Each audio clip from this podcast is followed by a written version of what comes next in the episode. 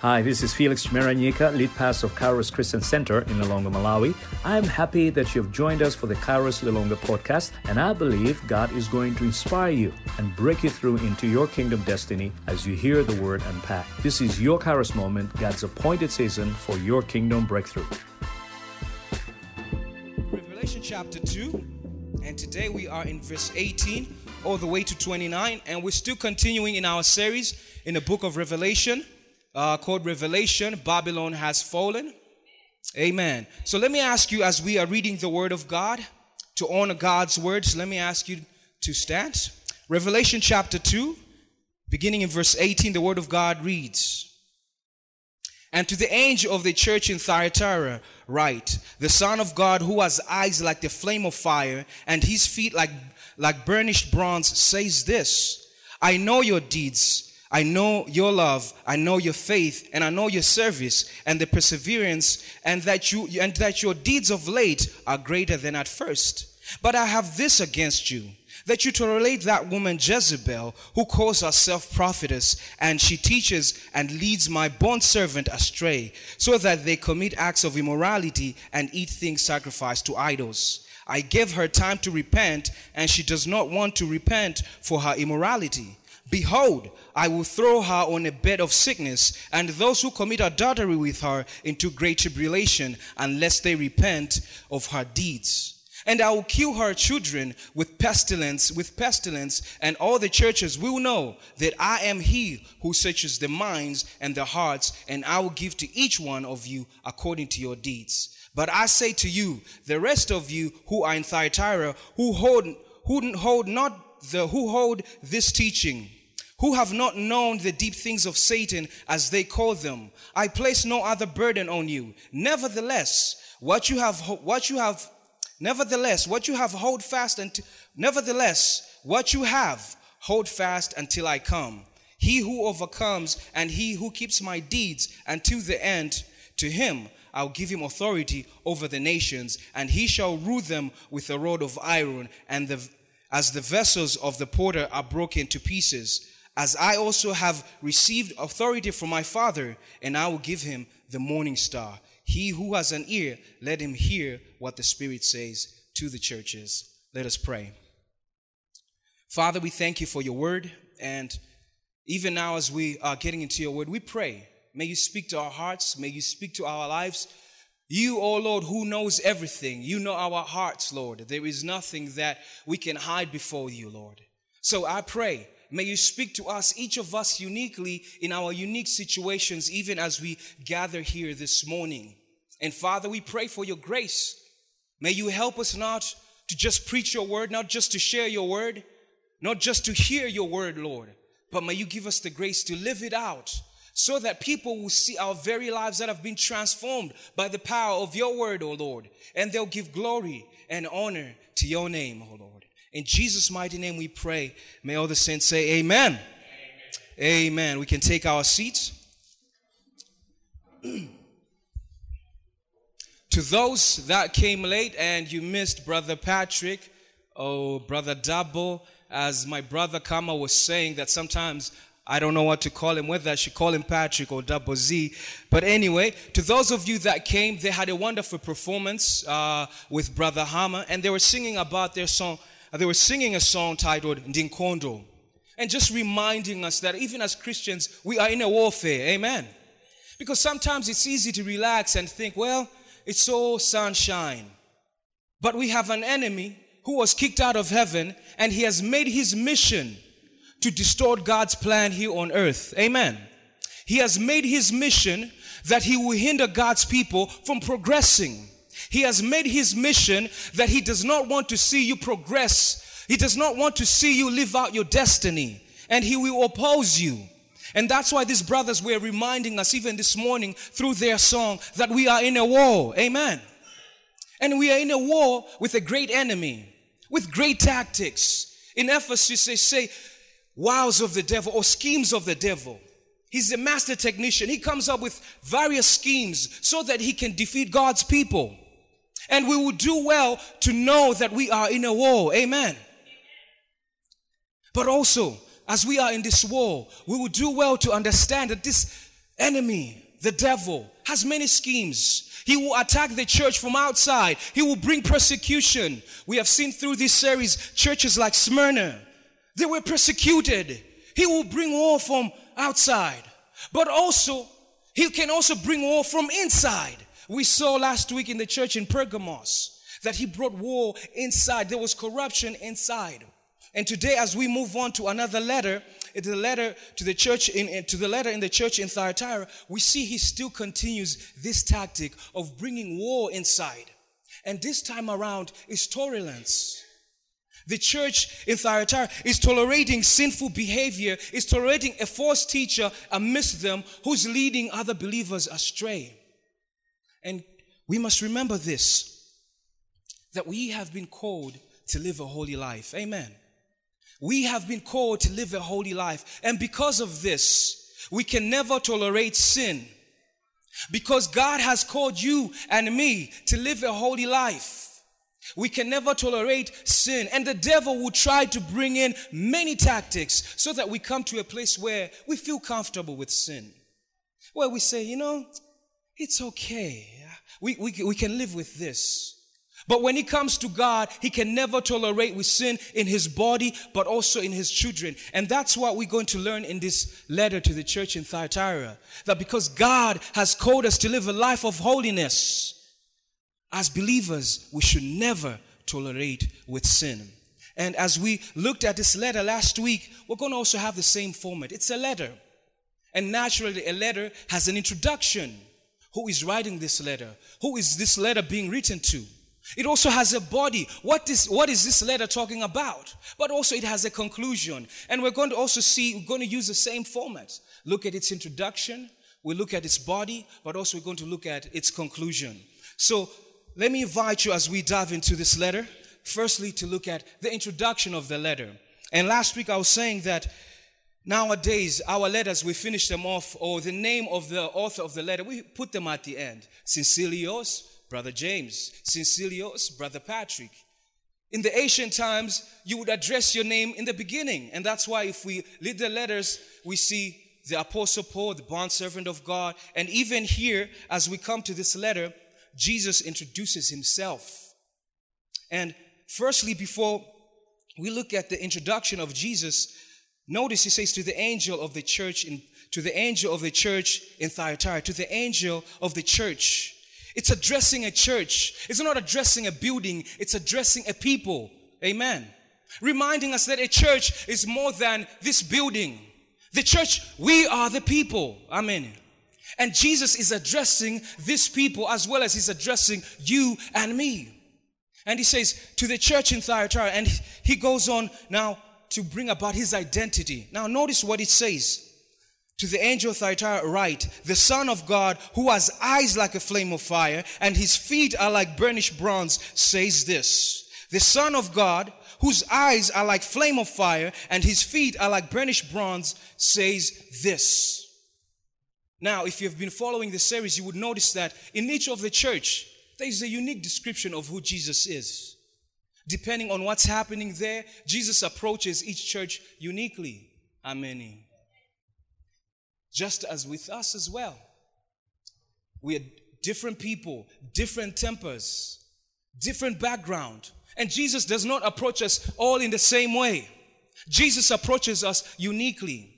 But now notice this unique approach to this church. He says, the Son of God, who has eyes like flame of fire and his feet are like burnished bronze, says this. He says, the Son of God, reminding us of his deity, that Jesus is God. He says, the Son of God.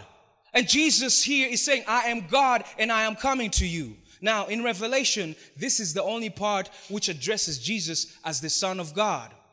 Earlier on, it addresses him as the Son of Man, emphasizing his humility, emphasizing his humanness, that Jesus was also a human. Amen. He took on flesh he took on bones. God became man. And he's able to identify with us. He's able to sympathize with us. I don't know if you have ever been in a situation where you just feel like, I don't think nobody understands this. I think people can understand what I'm going through. I think people can understand what I am feeling right now. But let me tell you, there is one who totally understands you. Amen. Who's able to sympathize with you. Why? He was man. He became man and he lived on this earth. He faced the temptations that we face, but yet the Bible tells us without sin. He lived a perfect life and therefore he is our great high priest who's able to understand what we go through. But that is the Son of Man.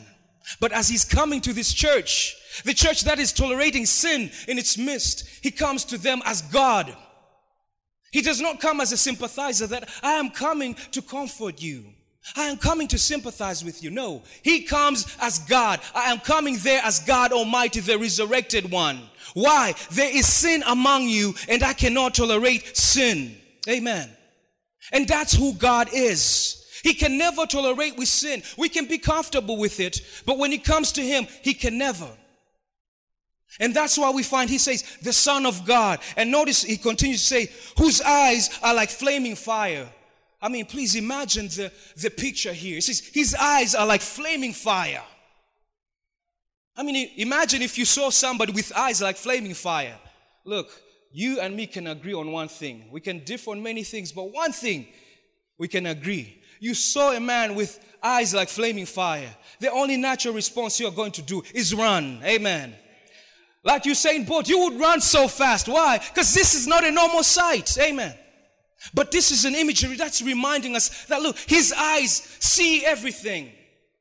We can put on veil to cover our weaknesses. We can put on veil to hide our true nature. But his eyes are all seeing and they penetrate where no man can even see. Amen. He sees all. You see, we can come here, we can put on a, a face, we can put on a screensaver. All is well in my life. But Jesus knows. He says his eyes are like fire. They penetrate. They see all. And he's telling this church, look, I know what's happening and I see what's happening there. You cannot hide it from me. You can come and worship me, but I know what's happening in your midst. And then he says, his feet, his feet are like burnished bronze. His feet are like shining bronze, reminding us, look, he's coming in judgment to trample those who oppose him. Amen. To trample those that are bringing false teaching, even in the midst of this church. I don't know if you have ever wondered. Sometimes you go on the internet or you're reading stories or hear about stories and you wonder, Lord, all these people that are teaching wrong teachings, leading your people astray, Lord, what are you doing about it? Sometimes I wonder, but God, no. How can we go so far? What are you doing about it? Sometimes I wonder. But when I am reminded of these passages that God is coming in his judgment, amen. He is coming in his judgment. And here in this church, there's tolerance of sin.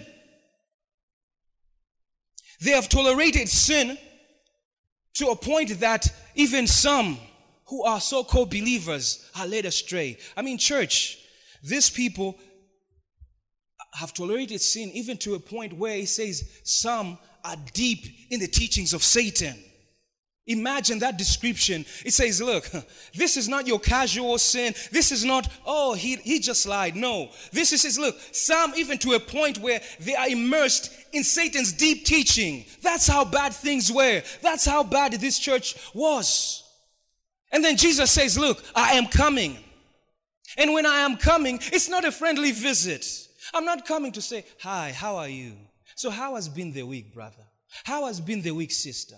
No, he's coming in judgment. He says, I've seen it. My eyes pierce all, sees all, and I have seen it, and I am coming in judgment. And I'm coming to trample all those that are going astray. Now, let me ask you, as we have seen this image, scary as it is, if Jesus was coming here, Kairos, what identification would he have? What picture would he have? We saw in each of the churches, some he was sympathizing. Some, like Pergamos, he was coming in judgment. Some, like in Ephesus, he was reminding he's the one who is in control. Some, like Thyatira here, he's coming to bring judgment. If you was to come in this church, if you was to write a letter to this church, what would he say about us? What identification would he bring? Let's maybe move on a little bit further. If he was to write a letter to you, hallelujah. I mean, talking about a great pen, Paul. But if he was to write a letter to you, what imagery would he introduce himself? Would he introduce that of a loving father coming to his obedient son? Would he introduce himself as one who does not tolerate sin and is coming to bring judgment? Now, let's be reminded here this letter is not being written to unbelievers because it says the church. He's addressing the church, he's addressing believers. Amen. He's addressing you and me. Now, if he was to write that letter, how would he introduce himself in your life? Would he say, Yes, my dear faithful son? Or would he say, I am coming to you, the Son of God, with fire blazing out of my eyes, with bronze feet, and I'm going to trample the things that you are doing? But you see, we must understand this that he loves us so much. Amen. It is not out of anger, but out of love. When he sees sin in his church, when he sees sin in his people, he comes to discipline. Amen. He comes to discipline. So what? So that we can be made like him. So that we can conform to his image. So that we can say, yes, now I'm becoming more and more like him. And this is how he introduced himself. Now, when it comes to this particular church, not much is known. But remember, Paul is preaching in, in, in Ephesus. It says, Men in Asia Minor go to hear the message. And probably those people are the ones that established this church. But also remember, there was Lydia in Acts 16. He says she was from this city, and probably she was one of the founders. We don't know. We can only assume. But this church was in a small city a very small city that its function was to be a military outpost to Pergamos city, the last church that we saw, or the last city that we were in. So that when the invaders are coming, they would attack this small city first, and then they'll give time for the people in the city of Pergamos to prepare. Now imagine if that was your function. That your function is only just to hold the enemies, just to be attacked, so that the other guys next door can actually prepare. Sad, isn't it? But you see, that was the state of this city. It was small. Some of the ancient historians, Pliny actually, actually said that this was an important city. It wasn't important at all. Nothing significant. That's how he describes it. But imagine this. What was so insignificant to others, Jesus takes his time to write a letter to it. Amen. Imagine the master himself sits down and says, Look, I'm going to write this letter to this church in this small city, probably very insignificant to many, yes, but I am writing this letter to them. And actually, if you look at if you look at all the letters to the churches, this is the longest letter. And yet they say this was an insignificant church. But the length of the letter doesn't matter. But what I want you to see is the heart of the one writing the letter. Jesus himself is speaking to this, well, maybe some would say insignificant. And don't we sometimes feel like that, that, e, but you know where we come from. E, but you know my background, that we feel insignificant, maybe because where we're coming from. Maybe because of our qualification. Maybe because of our career, but you know me, ah, I'm just a messenger. And we think that identifies us. We think that identifies us.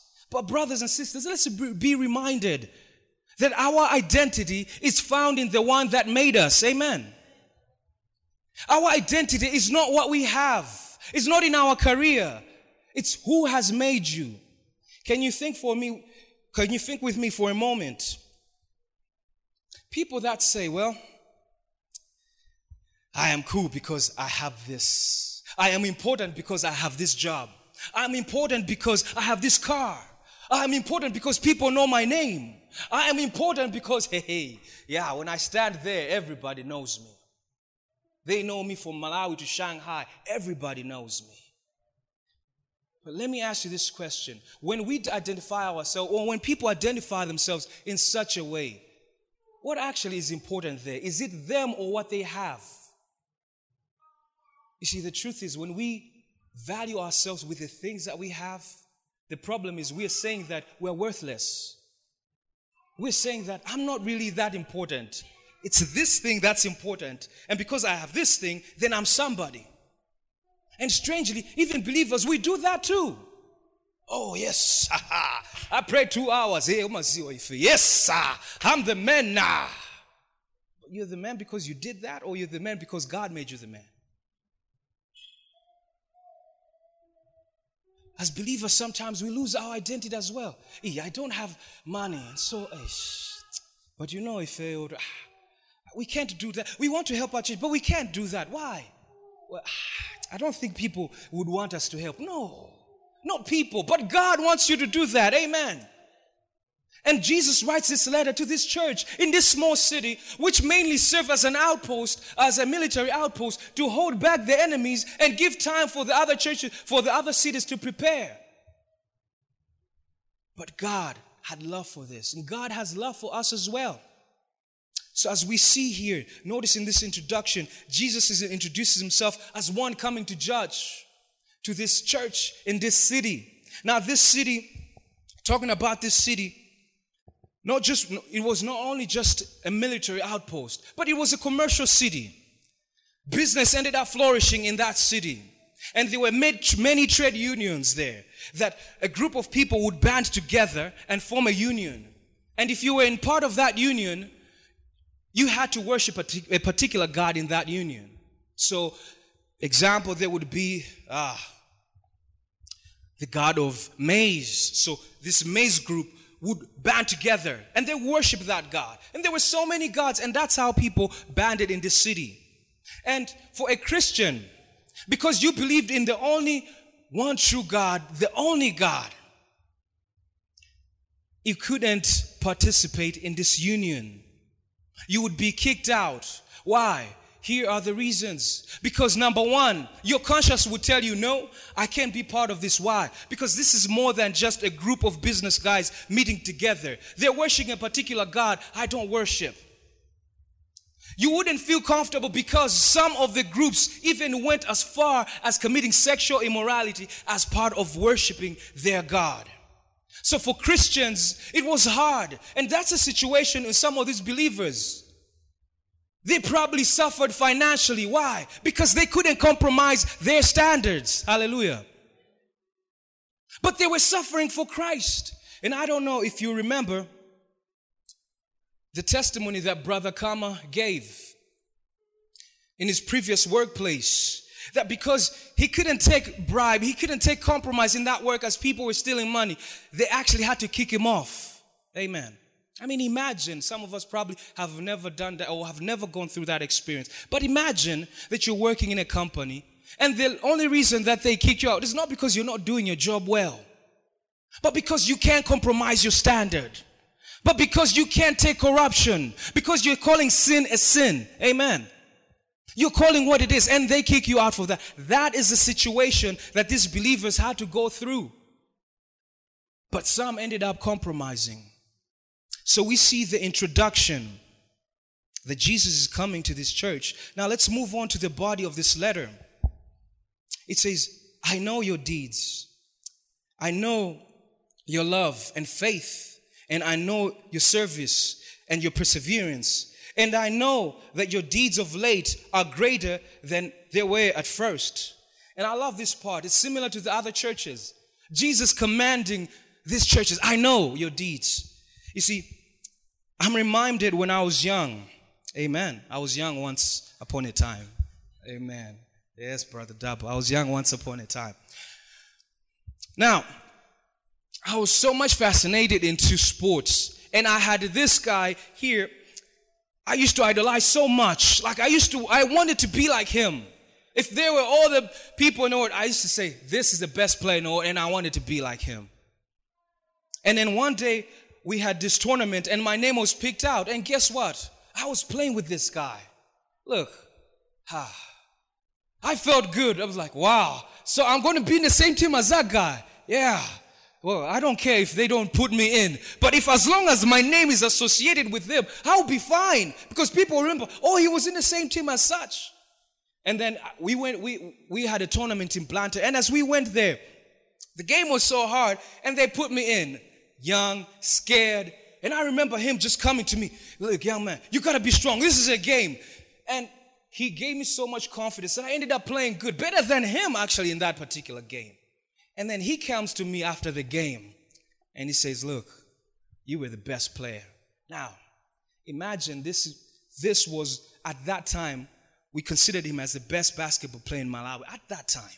Now he comes to me, young, an inexperienced kid, and he says, Look, you were the best player.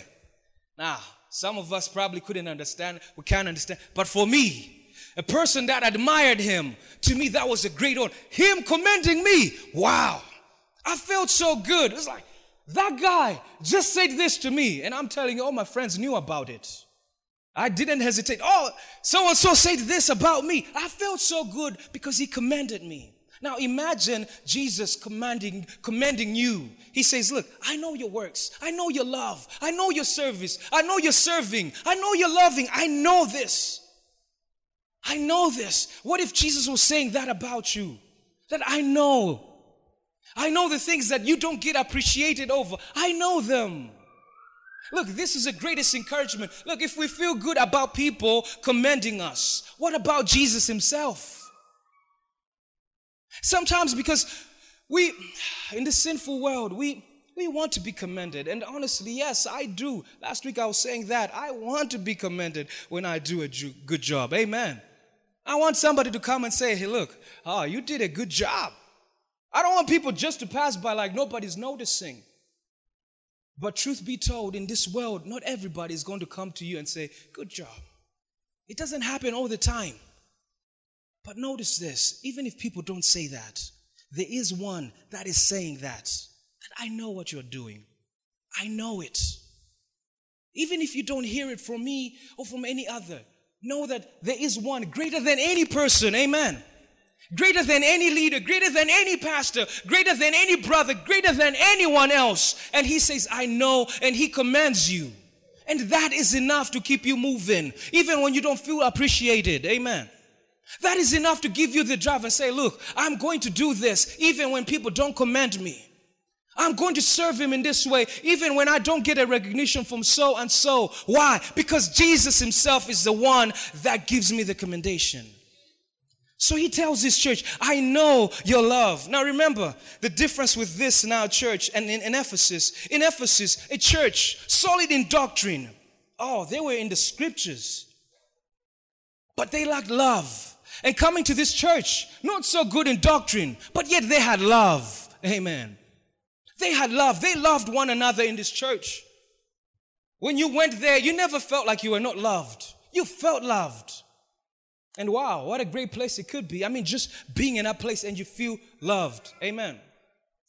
I don't know, guys, if you recognize this, but you know how we always say, oh, when the service is done, as you're walking out, please say hi to somebody, greet somebody. Sometimes, you know, we take it, well, it's one of those things we do at church. But imagine if you were new, you don't even know anybody, and you sit there, and a brother comes to you, approaches you, asks you all these questions, is interested to know you. It feels good. It feels like, wow, you know, I'm actually loved in that place. But take the other side. You come into this place, you don't know anyone, and you sit there, and everybody's acting like you're not even there. I mean, it's obvious that you are the new person in town, that you're the new member in that church and you sit there, nobody, three months, four months, not even a high. You would not feel love and guarantee you, you would not stay there because you wouldn't feel love. And some of these things that we say, look, as you're going out, say hi to somebody that you don't know. These are more than just Christian cliches or things that we say to make you feel good. These are things that actually build us. Amen. It affirms that, look, that place, there is love in that place. There's caring in that place. That person took his time and he asked about me, what I did. There's affirmation and you feel good. And that's why most of the times at the end of it, we say, look, don't just go out straight. Say hi to somebody and somebody that you don't know.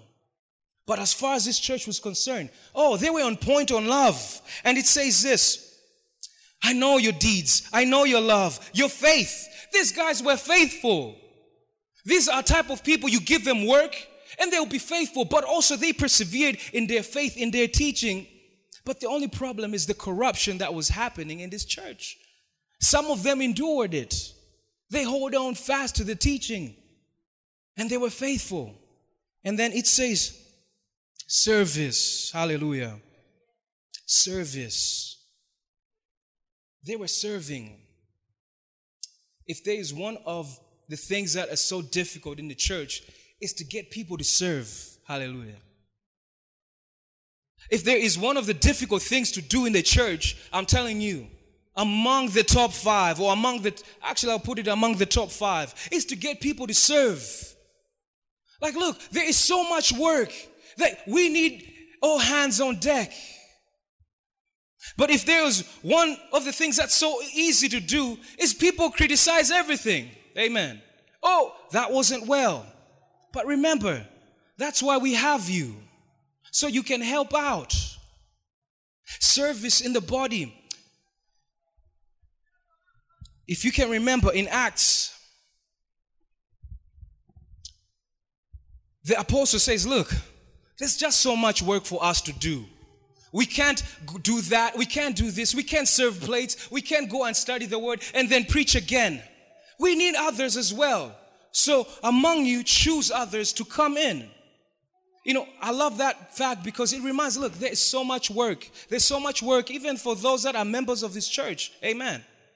There are so few people that do everything. And then some just sit back. Here's the thing. Here's the problem. Where is your love for Christ? Amen. Because if you love Christ, you love his body. Hallelujah. If you love Christ, you love his body and you want to see his body progress. If you say, I love Jesus, then look, let it be shown not only just in your words, but in your actions as well, by your service. But you cannot come Sunday in and Sunday out and just sit on the pews. No. Or just sit on the chairs. Hallelujah. We cannot do that. There is so much work. You see, you see the same people doing the same thing week and week, and you wonder, look, doesn't this guy get tired? And probably they are. But you see, there is nobody else. So they must continue. But there is a reward for them. But look, even us as well, we need to step up in our service. If we belong here, please don't just be a member. Find a ministry. If you say, well, look, I don't know the ministries that you guys have, ask the ushers at the back. There is a list of ministries that are there.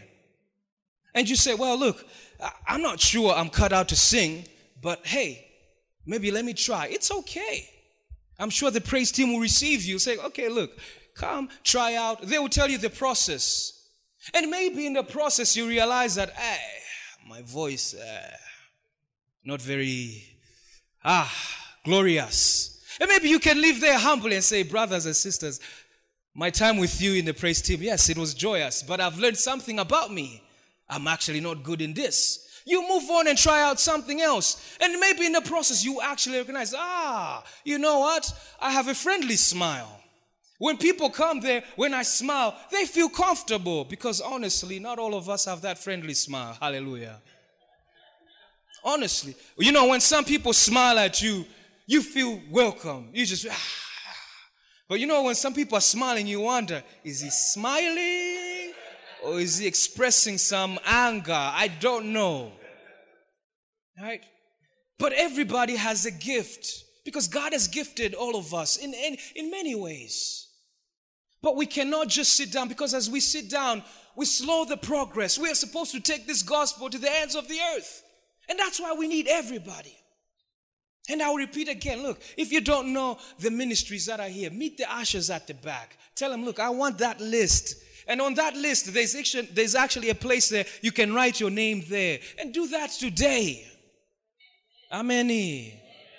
Don't just go home and say, ah, yes, hey, my, that was a message there. Hey, yeah, come, you know, one day, you know, I'll do it one day. No, no, no, no, no. Go there at the back there. There is a list. Pick out a three. If you're not sure, pick out three and say, look, let me give this a try. Go at least. I would rather you give it a try than just. Because, guys, if we don't step up and if we don't serve, we'll keep on burdening, burdening the same people. Amen. And that is not supposed to happen. Because the reason why God has gifted you is so that you can help the body. Remember when he's talking about the spiritual gifts, he says he has given this, he's given us different kinds of spiritual gifts for the benefit of the body. For the benefit of the body. And when you don't come, you don't benefit the church. There's always lacking. Because I can't be you and you can't be me. You are uniquely you and I am uniquely me. And that's how God has made us. Brother, Brother Dabo here and Brother Ham came and they did a wonderful song.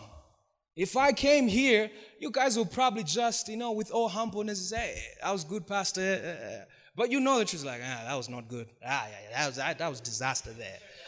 Because you know how Christians do it, you know, they you know, they put on a face when you know they don't want to embarrass you and they, ah, yeah, good job, brother, amen, God bless. And they were, you know, they walk us like, ah, my guys, honestly, ish. Lord have mercy. He has that gift. I can't. You have a particular gift that you can do, but maybe I cannot. But together we complement each other and we move forward. When we bring all our gifts together, we move forward. And Jesus says, commends this church about like, you guys are serving. I love this about you. You're serving. Your love, there's love in this church. There's faithfulness in this church. And he says, there's perseverance. Some of you are persevering. I love the word persevering because persevering means that there is resistance there. Amen.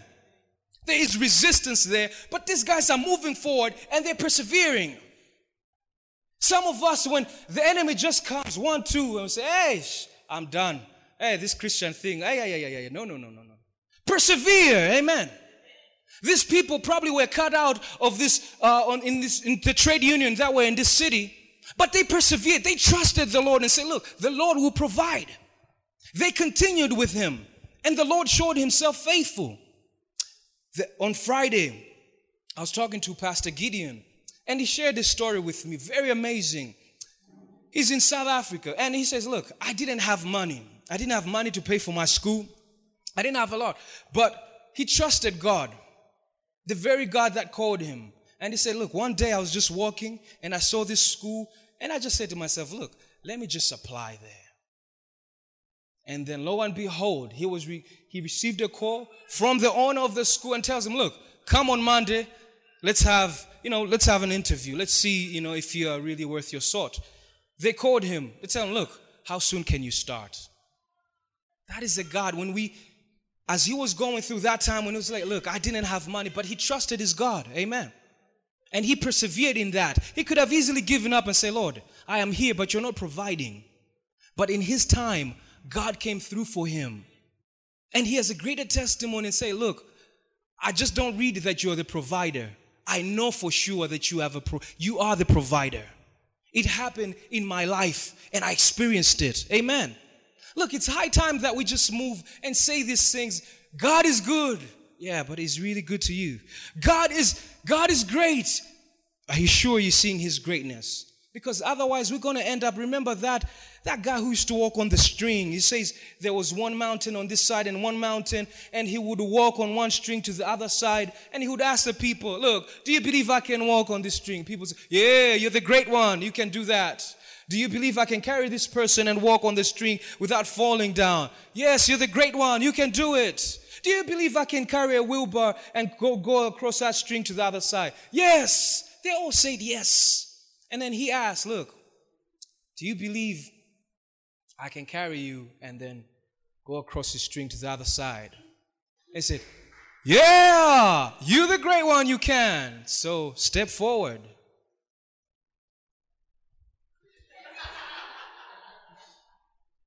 Ah, uh, yeah, yeah, uh, yeah, you're the great one, but uh, my life. But see, sometimes we do that with God. We acknowledge His greatness with our words, but when it comes to putting Him to test, that's where sometimes we hold back. When God says, Look, I am your provider and I will provide you. And in those moments, sometimes we seek to say, Okay, look, uh, I'll have an easy way out. Let me just make this easy money. Look, I know it's wrong, but I'll make it. Why? Because eh, maybe God won't come through. But look, how can you be able to say He is a provider if you have never seen Him providing for you? Put Him to test and you will see His greatness, His power. Amen. For this church, they persevered, they endured, and they saw God's faithfulness. And I love the last part when He's commending Him. He says, And your deeds of late are greater than at first. Not only were they growing in their faith, in their love, in their perseverance, in their service, but they were growing even in their whole life. I mean, just they were growing. This was a church that was growing. A reminder that look, you cannot be a believer for seven years and you still remain an infant. You ought to grow. Amen. There needs to be growth. In Hebrews, the writer of Hebrews say, look, guys, by now you should have been teachers. And yet you still need to be taught back. The very first thing, what was the problem? Because they were not growing. He says, Look, you guys, I can't feed you meat. You still need milk. You know, if you if you have a child and he doesn't have to, you cannot feed that baby meat. Hallelujah. There will be something terribly wrong with you. And as a teacher, the writer of Hebrews say, Look, I want to give you this hard stuff because, well, I can see, I mean, you're grown of stature, but the problem is you're still a baby and you still need milk. But yet you should have grown by now. He laments and says, Look, I can't go on to teach you the other things because, well, you have become so dull in your understanding. And that's a problem when we don't grow. Amen. And here's the thing about growth growth is never an accident. You don't stumble into growth. And especially when we're talking about spiritual growth. You can never stumble into growth like, oh, yes, I have grown. No. There is time, there is sacrifice, studying the word, speaking to God, hearing his message. Those things, they build us up. But they can't just happen when you just, hallelujah, blessed assurance, here I am. Lord, do your thing. Uh-uh. There's effort that we put in there. And God has given us all these disciplines fasting and prayer, studying His Word, but the question is, are we growing? If we examine our very lives, are we growing? Is there growth? Is there something that you can point and say, you know what? Last year, to pray for 20 minutes, heesh, it was hard. But this time, hey, I've broken through, moved to 30. Last year, sometimes I was struggling with the word, but now, ah, I'm understanding his word. Again, Brother Gideon tells me of this guy in South Africa in the church in South. Rastafarianism. I mean, he was a Rastafarian. Didn't believe in Christ at all. Sat down with Pastor Mponjo and they started talking and he got converted. And he says this this guy, every time he misses a cell, he actually books for his own cell. He calls Pastor Mponjo and say, Look, I know I missed a cell yesterday, but let's meet today. I just want to learn. This guy doesn't want to miss a cell. This guy says he works overnight shifts, but the next day, if he misses a sale, he comes early, knock on Pastor Mponjo's door and say, look, uh, let's get into the script. What did you guys learn? And they're saying he's so hungry, it's so contagious that even others, you know, are also hungry. But that's how he will grow. It won't be an accident. Out of his hunger for God, God will fill him. Amen. It is out of this hunger that we have that God fills us. When we are hungry for Him and praying, He fills us. And sometimes people want, how come I'm not growing? Maybe check. Are you praying? Are you getting in His Word? Are you listening to His Word? Because if we're not growing, we're never going to be effective. Like the church that the author of Hebrews is writing to, he says, Look, by now, you should have been teachers, which means they were not. They were not being effective. As we're looking at this body of this letter, we see the commendation. And sometimes in each letter, I wish we would just end there and say, Lord, hallelujah, that's good. But then there's always this but. And notice now, after the commendation comes the condemnation. It says, But I have this against you, that you tolerate that woman Jezebel, who calls herself a prophetess, and she teaches and leads my bond servants astray. You tolerate people that are not supposed to be tolerated. Now, tolerance, I don't know if you have ever reached those levels. I used to have a friend. again when I was young. So, yes, I was young one time. Growing up, he used to wanted us to, if he had a shirt, he wanted us to comment about the shirt. Like, hey, nice shirt. If he had a shoe, he wanted us to say something about the shoe. Now, he did it so much that we stopped commending him every time he buys a new thing or saying something.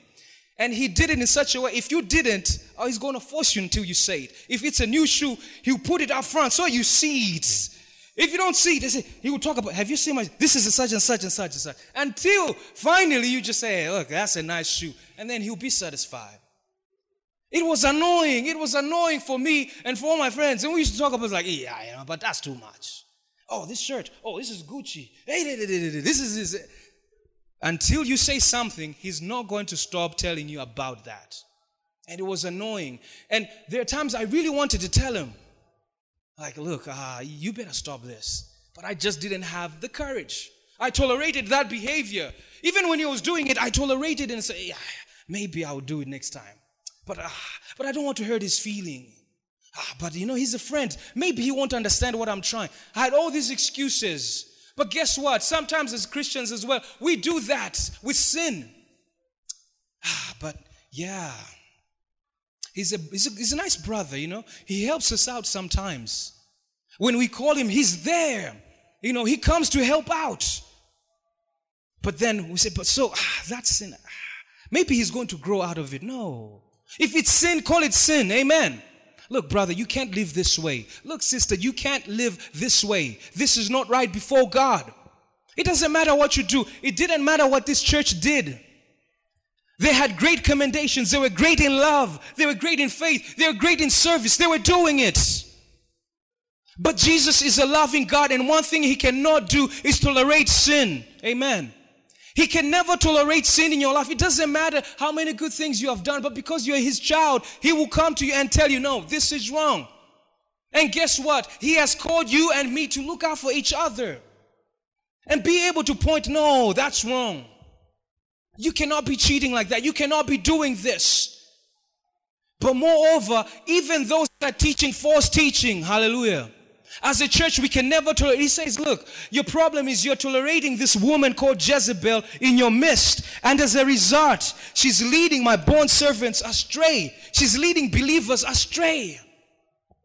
I was asking brothers this morning, I was with Brother James and then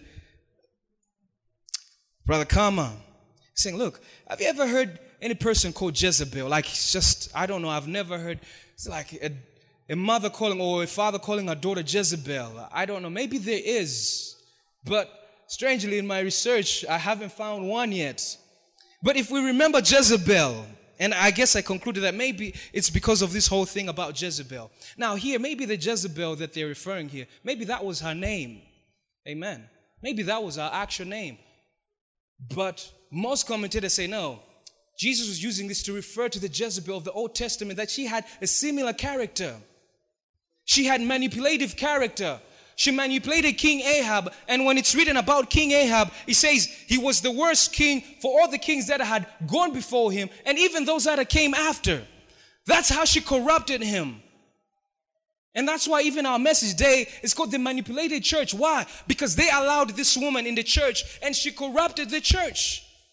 That even says some born servants some believers were led astray to sexual immorality, to idol worship because of her teaching. Where was the church? They were listening.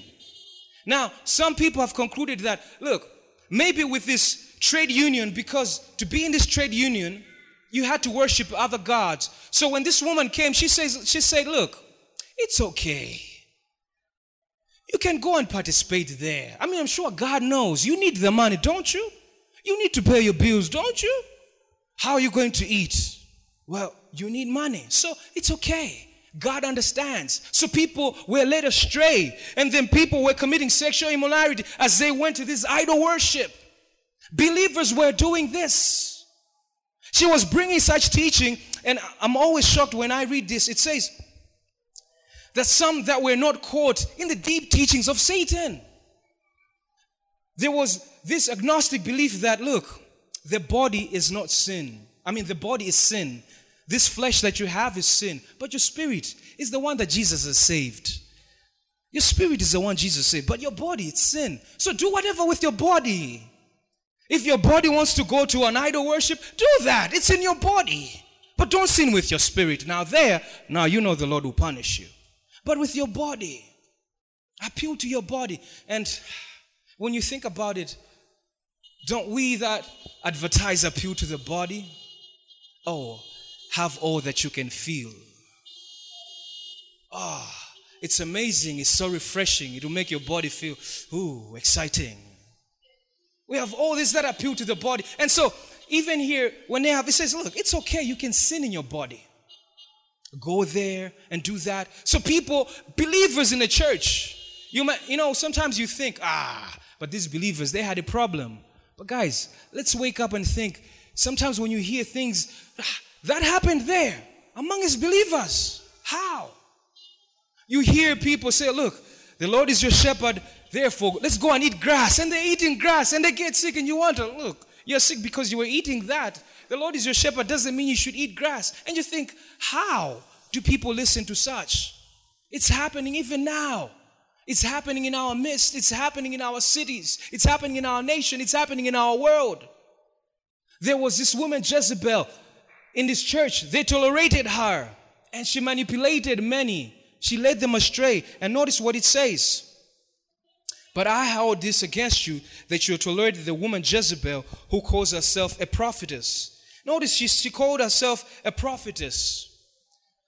She called herself, she was speaking on behalf of God. And, church, look, this is a reminder that not everybody who calls himself a prophet is really a prophet. Hallelujah.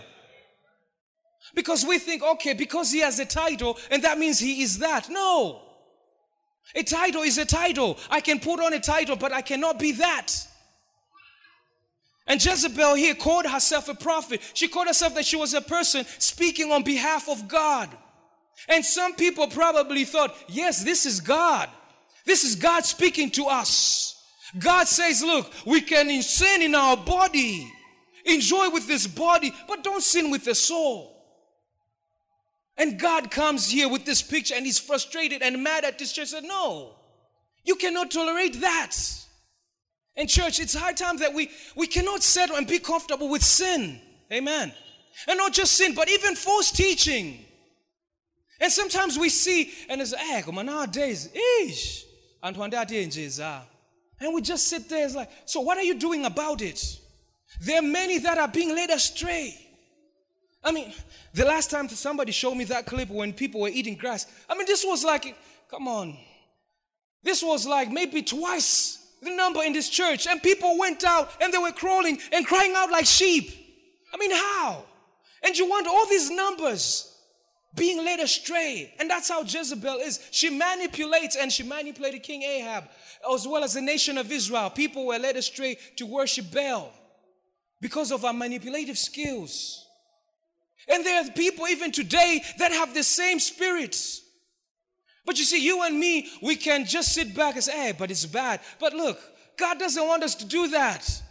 We need to have a stand where we say, no, but you can't do that. No, that's not true. The scripture says this. Amen. The problem is sometimes as believers, our authority is never on the scriptures. Our authority is never on scripture because sometimes we put men of God above the scriptures. And because, well, what happened? Oh, the men of God said this. But what does the Bible say? Oh, the prophets say this. Oh, the apostles say this. Oh, the teacher said this. No. But what does the Bible say? Because all that we have is we, we judge it under what the word says. I think a couple of weeks ago we were reminded of the church of the Bereans. The Bereans, look, even the Apostle Paul, I mean, now we are amazed at the Apostle Paul and say, wow, this man was it. He was the preacher. But the Bereans, even when Paul came into town and Paul preached a sermon, and they said, look, we heard you, but let us go and examine the scriptures. Only then can we say amen that what you're saying is really true. But nowadays, look, people will say amen to anything. Amen.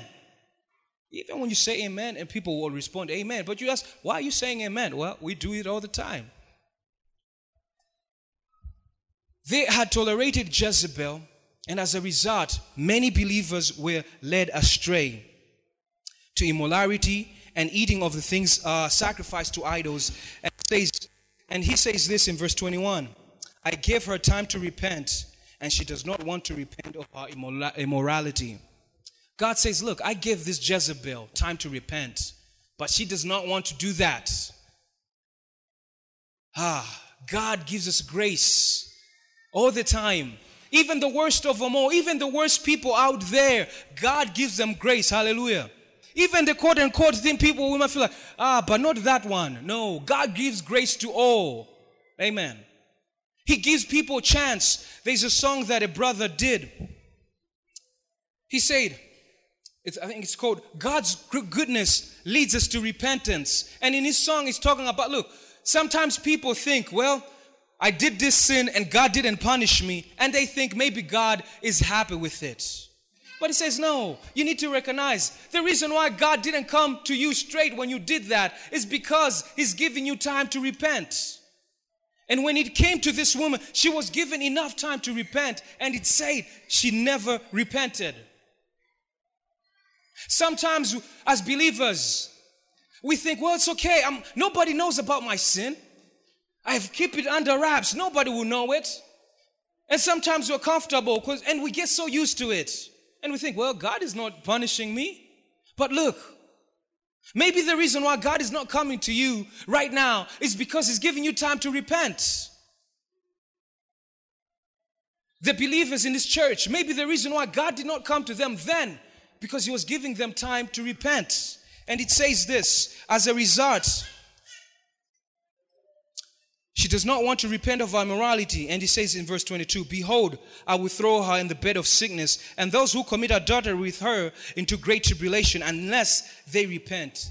Those involved in her teaching, involved in, with her, will be punished as well. But notice the great extent of the punishment. He says, And I will kill Ameni God says, I will kill. And I will kill her children with pestilence, and all the churches will know that I am he who searches the minds and the hearts, and I'll give to each one, uh, I'll give to each one according to their deeds. I will kill her children, I'll kill those that follow her. That is how Jesus cannot tolerate with sin. Amen. Jesus says, Look, if it has to be killing, yes, I will do that. I will kill her children. Why? Because God is serious with sin. He can never tolerate sin. And it's amazing how, even as believers, sometimes we get comfortable with sin, but not with God. Remember Ananias and Sapphira? They sold it and they lied. And what did they do? Bam! They died. Now imagine if it was now. I'm sure you'd have thousand members coming to your church. It's like, hey, let's go at that church. But don't lie there because you're going to die. There was the power of God in there. And people were serious. And he says, Look, God says, Look, because people are leading my people astray, I will kill their children because Jezebel does not want to repent and they don't want to repent. So we saw in the body God commending this church, but also God bringing condemnation to this church and say, Look, you have tolerated wrong habits and I am not happy. And then finally, the conclusion of the body, at the conclusion of this letter. He says, But I say to you, the rest of you who are in Thyatira, who do not hold to this teaching, who have not known the deep things of Satan, as they call them, I place no other burden on you. Nevertheless, what you have, what you have, hold fast until I come. He who overcomes and keeps my deeds until the end, to him I'll give authority over the nations and shall rule them with an iron rod as the vessels of the potter. He says, Look, some of them that were not that were in this church did not follow the teachings of Jezebel. And he says, Look, to you guys, hold fast to what you have. Amen. To you that are being faithful, hold fast, continue. Continue in that. Hold fast. It means hold it tightly. Why? Because there are people like Jezebel that are bringing all sorts of false teachings, but you continue. And for everybody that will endure, I love this. For everybody that endure, he says, to him I'll give authority over nations.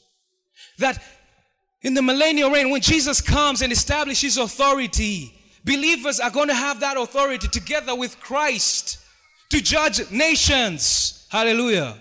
I don't know how we're going to do that, but I try to imagine that, wow, you know, if I endure that one day I'm going to be with Jesus and judging nations and judging people, wow, I'm going to have like an administrative position. Yes. Appointed by who? Jesus. To those that will endure, I will give them authority to judge nations. And when Christ will come, we'll have that pleasure with him. Imagine sitting next to Jesus. And then you see you, you are ruling together, not as equals, obviously not.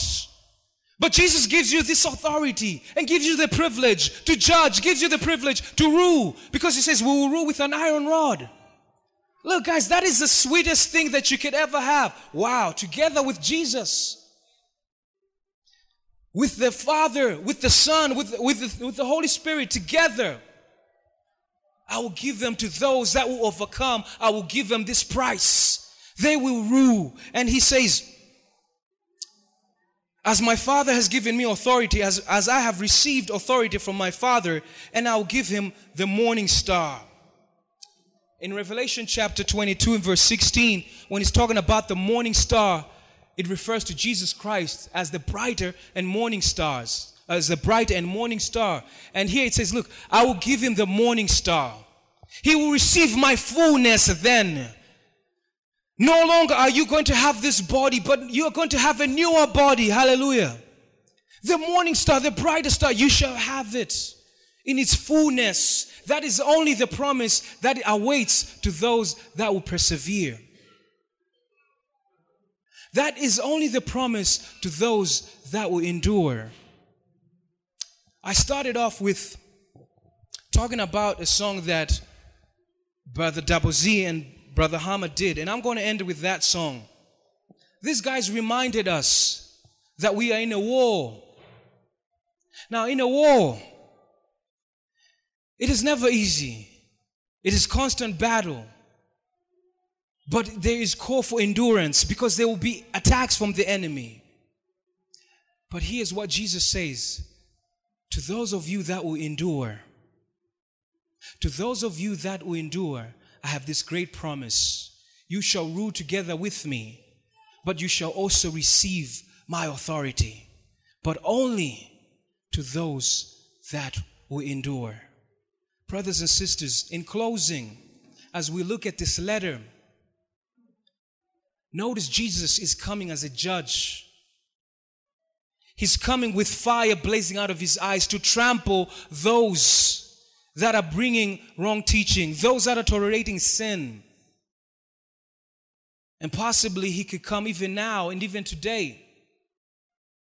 If he came in our lives, as I said before, how is he going to come to you?